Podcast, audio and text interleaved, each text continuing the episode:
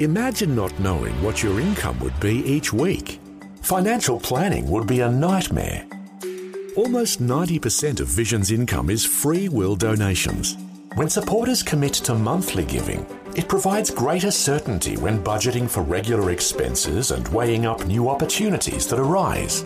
Knowing we can rely on regular gifts each month takes some of the guesswork out of operating a faith ministry. Monthly givers who share our mission are called Visionary Extra Mile Partners. And right now, you're invited to join this growing group of faithful supporters. The amount of your tax deductible monthly gift is completely up to you. What is most important is knowing that you are standing with us to reach Australia for the gospel. Click the banner at vision.org.au or in the Vision app to find out more about becoming a Visionary Extra Mile partner. It only takes a few minutes, but will have an eternal impact. Vision. Life, culture, and current events from a biblical perspective. 2020 on Vision. Well, let's take another opportunity today to get some insights into the nation which is renowned to be the worst persecutor of Christian believers. And it may be one of the worst persecutors of Christian believers, but that has just inspired believers from around the world to be supportive of ways that they can stand alongside the persecuted church. Today, some more insights into North Korea, and we're back with the Reverend Dr. Eric Foley, who's the Chief Executive Officer of Voice of the Martyrs in Korea. He's written a number of books. He's even traced the history of baton changing of faith uh, down through the generations from a revival in North Korea that dates back really to the 19th century, but really took hold after the Welsh revival at the beginning of the 20th century and then into North Korea where there was a wonderful revival. Things went dreadfully bad. And these days, being a Christian or even possessing a Bible in North Korea is one of those things that is punishable by being uh, incarcerated in a concentration camp, even martyred for your faith, put to death, executed. Well, let's talk about today with Eric Foley some of the issues that are going on in North Korea that are supporting those believers. Eric Foley, welcome back to 2020. Neil, thank you for having me.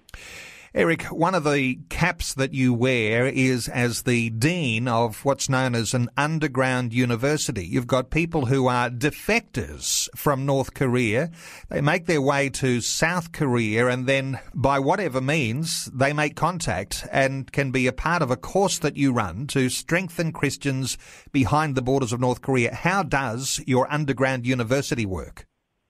Neil, you know, the underground university um, is really the heart and soul of everything we do in our evangelism and discipleship of North Korea. These are, it's interesting because they're students on the one hand. These are North Koreans who have escaped from North Korea. Uh, typically, that means they've crossed across China. They've gone through uh, a country like um, Thailand or Laos, and from there, come to the South Korean embassy. They're they're uh, taken by airplane to South Korea and they're naturalized as South Korean citizens. Since the war between North and South Korea never ended, anybody who is a citizen of North Korea is actually, by definition, a citizen of South Korea. So they become citizens, but their life in South Korea is very difficult uh, they're looked at as with a lot of suspicion on the part of South Korean people, not only because of spy activity, but uh, they're viewed as lazy, stupid, broken, dishonest. Uh, they, the world that they grew up in is extremely different than life in South Korea with its fast pace and its market economy. So they struggle to find work. Uh, the rate of death due to suicide is extremely high, about 17.6 percent. High levels of uh, North Korean defectors sent to jail or get involved in drugs. But in the midst of this, what we found as my wife and I started our ministry uh, with Voice of the Martyrs 16 years ago was that North Koreans were in a unique position to be able to reach their own people for Christ. And in fact, their involvement in Christian ministry was what gave them hope and joy and purpose in life, such that as they got involved in these things, their lives became transformed. So, on one hand, they're students. They're learning things about how to plan projects and uh, uh, how to uh, how to think strategically through issues. They're learning about leadership because uh, in North Korea there is only one leader who is the the dear leader. Everyone else is a follower, or as North Korea says, a human bomb. So uh, when we started Underground University 16 years ago, people thought we were crazy. They thought that uh, it was impossible that North Koreans could ever become leaders, and yet we found that they were in a position to understand North Korea in a way that simply was not possible for foreigners. And so all of the ministries that we do, uh, from balloon launching, the launching of every year 32,000 New Testaments by balloon into North Korea, uh, that was a project uh, that came from North Koreans and which North Korean defector UU students, underground university students, carry out today. Uh, we do a 90 minute radio broadcast um, eh, from South Korea into North Korea. All of the other broadcasts are done by South Koreans. They're done by South Korean, even the Christian broadcasts are done by South Korean pastors. But the UU students, our underground university students, write and produce this broadcast. And it broadcasts into North Korea. And because it's North Koreans talking to other North Koreans, it's a strong threat according to the North Korean government. And so our program is the program that has the most attempts to be jammed. Uh, so they're not jamming the political broadcast, not jamming the propaganda broadcast. They're jamming the Christian broadcast. And so, whether it's balloon launching, the radio broadcasting, um, the other ministries that we do in in the uh, on the border with North Korea, the discipleship ministries, these are ones that North Koreans have come up with the ideas for these projects, and uh, it's kind of emblematic of how Voice of the Martyrs works.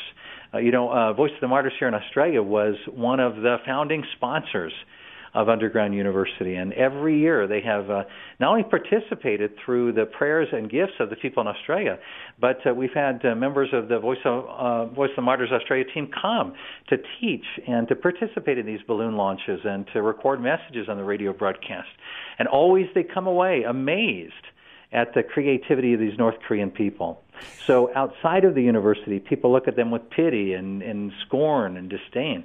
But these university students are leading the charge into the darkest nation on the planet, and they're bringing a level of understanding and spiritual insight that's simply unparalleled. It's just something they they come up with things uh, that we we couldn't even imagine, Neil, in terms of reaching their own country. It is fascinating to hear about the innovation that goes on, and uh, radio broadcasts. Well, that's what we're used to in this uh, setting where we're talking on this program even now. But uh, hot air balloons taking Bibles across borders, very exciting, very dangerous, and I imagine that this is one of the ways that connections come for people who are defectors and as you say, they go through various uh, different lands to eventually get to South Korea, and they find their way to your underground university. When you've got the, you know, the the raw material, the person who mm. has sometimes had exposure to other Christians, but not always with an in-depth understanding of what the Bible might teach how is it that you actually train, and I guess it's in a relatively short period of time, how is it that you train those believers uh, to go back into their homeland uh, to be able to be effective witnesses? Well, the interesting uh, aspect of um, underground university that makes it unique is, is that we're not training them according to uh, Western or American or Australian missionary methods uh, nor are we training them according to South Korean missionary methods. But what, what they're being trained in is the evangelism discipleship strategies that have characterized the underground North Korean Christians uh, for generations. And so uh, I wrote about these in the book, These Are the Generations. And um, North Korea has very unique uh, strategies of evangelism and discipleship. And these are the things that these students are learning. We are we are in effect acting kind of like a proxy uh, to help them to learn what they would have learned had they stayed in their own country and been contacted by underground Christians there. In fact, so many of the ministries that happen at Underground University happen as a partnership between underground North Korean Christians and the Christians at Underground University. So several years ago, in fact, uh, we had Christians in North Korea who gathered 650 fax numbers these are the fax numbers inside North Korea of North Korean police stations and hotels and trade missions and government offices. And then these uh, fax numbers were, were secreted out of the country, and uh, North Korean UU students, our North Korean defector UU students, underground university students in South Korea, then acquired fax numbers uh, from the countries where North Korea does business. Uh, so these would have been countries like uh, Libya or Myanmar or Cambodia or Iran. And so, uh, through some amazing effort on their part, they purchased fax numbers from these countries. And then once a week, from one of those fax numbers, set up electronically. Our North Korean underground university students would blast fax all 650 of those uh, fax numbers in North Korea. They would blast fax them a message uh, that was a gospel message that they had written that would have particular meaning uh, to North Korean people, and it, uh, uh, it, by all accounts, drove the North Korean government crazy. Uh, the project went on for about 10 months until North Korea responded with a very angry message through uh, one of the embassies in Europe and indicated that they would um, take action against the, the, the, those of us who were responsible for the program. And that's typical. It takes about we uh, a project like that will last about a year. It'll take about a year to plan, a year to execute, and then we're on to the next project. And so underground university students are constantly innovating and partnering with underground North Korean Christians to do these kind of projects that I certainly could never imagine coming up with on my own. You've got the underground university. How long is it the average student actually spends with the university doing basic discipleship training and then, I guess, become part of this uh, small army of of Christian believers who are uh, involved in all of this process of, of reaching into the beyond the borders and uh, and touching people's lives with the gospel. A typical class for us would be about 15 students in a year, and a student would go through the program for two years. And that's not two years of uh, classroom study. Uh, classroom study takes up part of that time as they learn the the core practices and methods of North Korean underground Christians. But a lot of that time, Neil, is taken up by actually going out to the field. Uh, and uh, we are going to the places where there are North Korean refugees. We're going to the place where there are North Korean workers.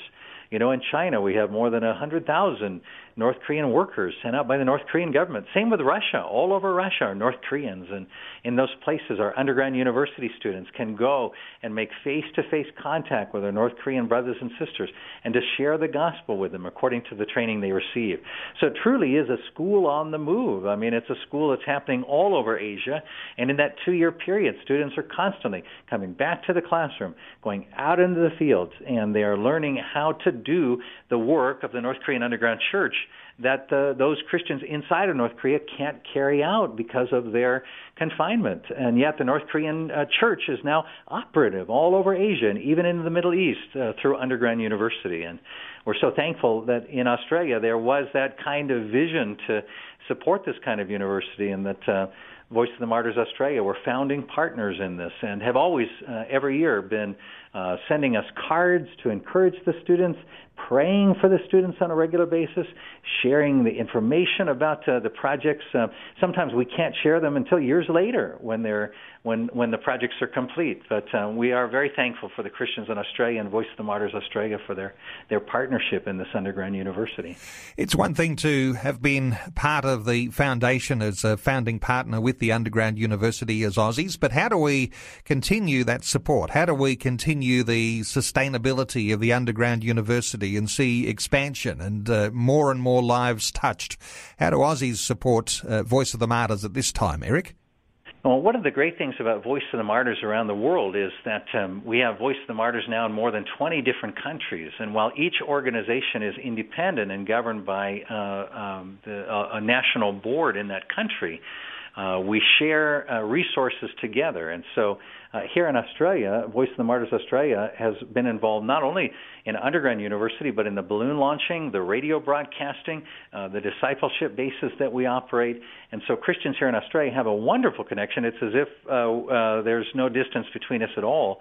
Uh, by connecting through Voice of the Martyrs Australia, which through its newsletter and online resources is regularly publishing our prayer needs, our reports, um, the information about the projects, and also giving uh, people in Australia the opportunity to participate in the support of those projects. And I think most importantly, to learn from them how we can apply those same lessons of uh, the living the martyr spirit in our own Christian life. We may not experience the same uh, type of persecution in Australia as in North Korea, but as the Apostle Paul said, anyone who seeks to live a godly life in Christ Jesus is going to face some kind of opposition. So hopefully the relationship we have with the Christians in Australia is a mutual one, a, one in which we're giving and receiving from each other. And it's certainly one that uh, has been beneficial for Underground University for many years. Well, I'll give listeners the website where they can connect with Voice of the Martyrs. It's the website vom.com.au. It's VOM. That stands for Voice of the Martyrs vom.com.au. The Reverend Dr. Eric Foley, and thanks for talking to us on this visit to Australia, Eric. Uh, let's do this next time you're in the country as well, but thanks so much for being with us on 2020. Thank you, Neil. Before you go, thanks for listening. There's lots more great audio on demand, or you can listen to us live at visionradio.org.au. And remember, Vision is listener supported. Your donation, large or small, will help us continue connecting faith to life for hundreds of thousands of people across Australia and around the world. Learn more or donate today at visionradio.org.au.